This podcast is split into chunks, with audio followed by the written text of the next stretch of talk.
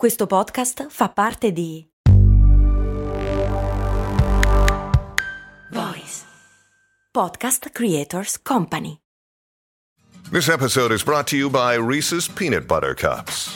In breaking news, leading scientists worldwide are conducting experiments to determine if Reese's Peanut Butter Cups are the perfect combination of peanut butter and chocolate.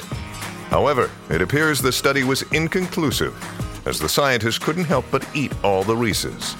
Because when you want something sweet, you can't do better than Reese's. Find Reese's now at a store near you.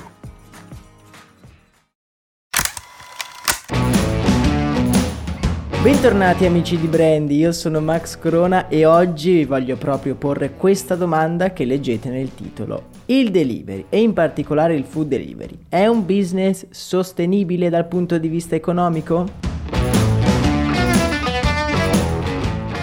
I servizi di food delivery, soprattutto con la pandemia, hanno conosciuto un'estrema popolarità e di questo ce ne siamo accorti tutti.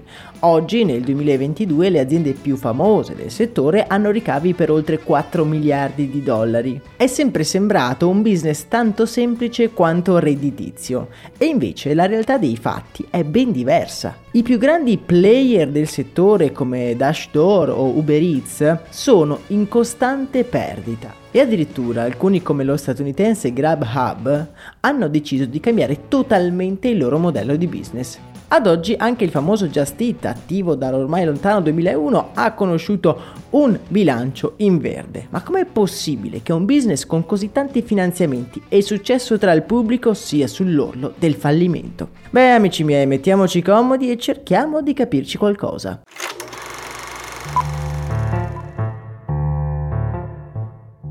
Prima della pandemia, app come Uber Eats, Deliveroo o Just Eat erano sì popolari ma solo all'interno di una nicchia selezionata di consumatori ed esclusivamente all'interno delle grandi città. Con l'arrivo della pandemia però la situazione è letteralmente esplosa, tutti chiusi in casa e nessuno che va al ristorante. Questo vuol dire che dall'oggi al domani i servizi di delivery sono diventati un'ottima idea sia per i ristoranti sia anche per i clienti finali. I ricavi di queste compagnie sono quindi letteralmente esplosi. In alcuni casi certe app hanno riscontrato un aumento del ben 250% rispetto all'anno prima. Ma siamo sicuri che questa incredibile esplosione di ordini abbia fatto bene al futuro di questo business?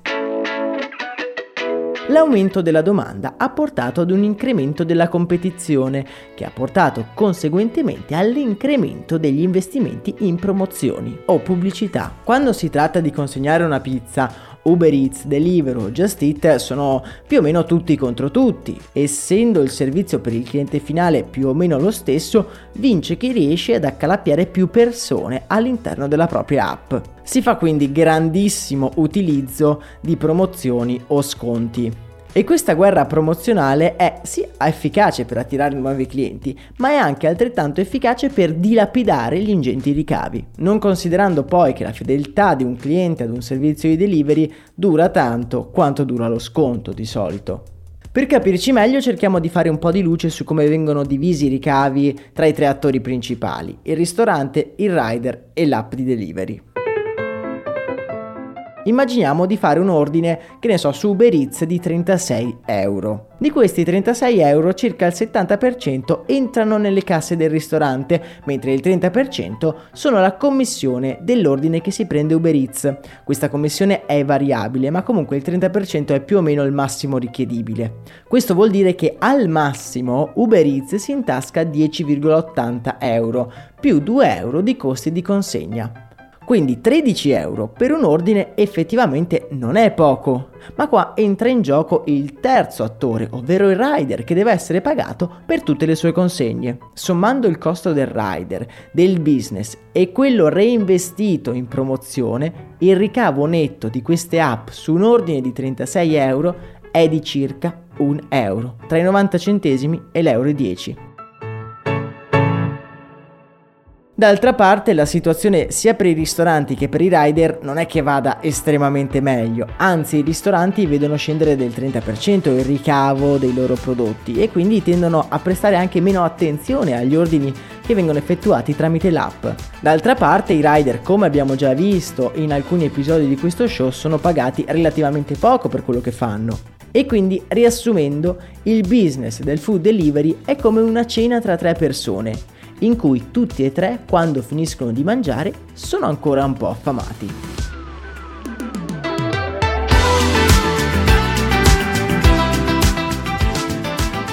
E qui entra in gioco la parte divertente di questo episodio. Immaginiamo quali possono essere le soluzioni. I ristoranti stanno cominciando a differenziare i prezzi tra acquisti in app e al locale fondamentalmente per riversare la commissione di Uber Eats sulle spalle del consumatore finale. Dal canto loro queste app stanno aumentando il range di prodotti consegnati, facendo andare i rider anche ai supermercati per riempire un po' i tempi morti e aumentare anche il numero di ordini finali. Entrambe queste soluzioni, a mio parere, non sono molto convincenti. Una soluzione un pochino più estrema sarebbe quella di rendere i ristoranti esclusivi per un'unica app. Così facendo si avrebbero un sacco di risvolti positivi. Da un lato si fidelizzerebbe il cliente finale, perché se io posso ordinare dal mio ristorante preferito da tutti i servizi di delivery prenderò quello che mi fa un prezzo minore, alimentando così la guerra delle promozioni. Avendo l'esclusiva,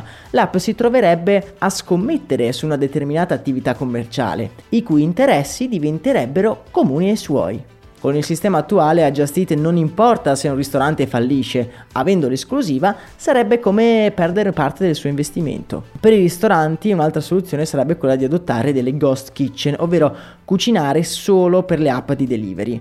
Potrebbe essere una soluzione, togliendo i costi di servizio sarebbe più facile rientrare nelle commissioni richieste. La soluzione è un pochino più estrema, però più analizzo questo business, più mi rendo conto che consumare del cibo al ristorante è qualcosa di completamente diverso dal punto di vista di business che ordinarlo tramite un'app di food delivery.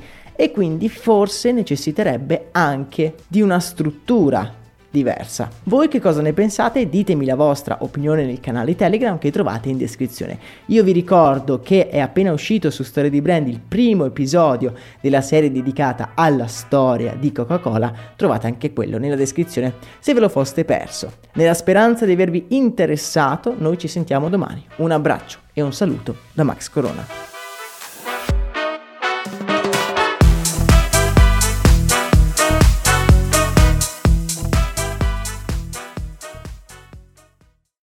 E adesso un bel caffè finito. Perché rischiare di rimanere senza caffè quando puoi abbonarti a Caffè Borbone? Prezzi vantaggiosi, costi di spedizione inclusi, tante possibilità di personalizzazione e l'abbonamento lo sospendi quando vuoi. Decidi tu la frequenza, la qualità, scegli tra le cialde e capsule compatibili e crea il tuo mix di gusti e miscele. Mai più senza caffè con l'abbonamento Caffè Borbone. Tutte le info su caffèborbone.com.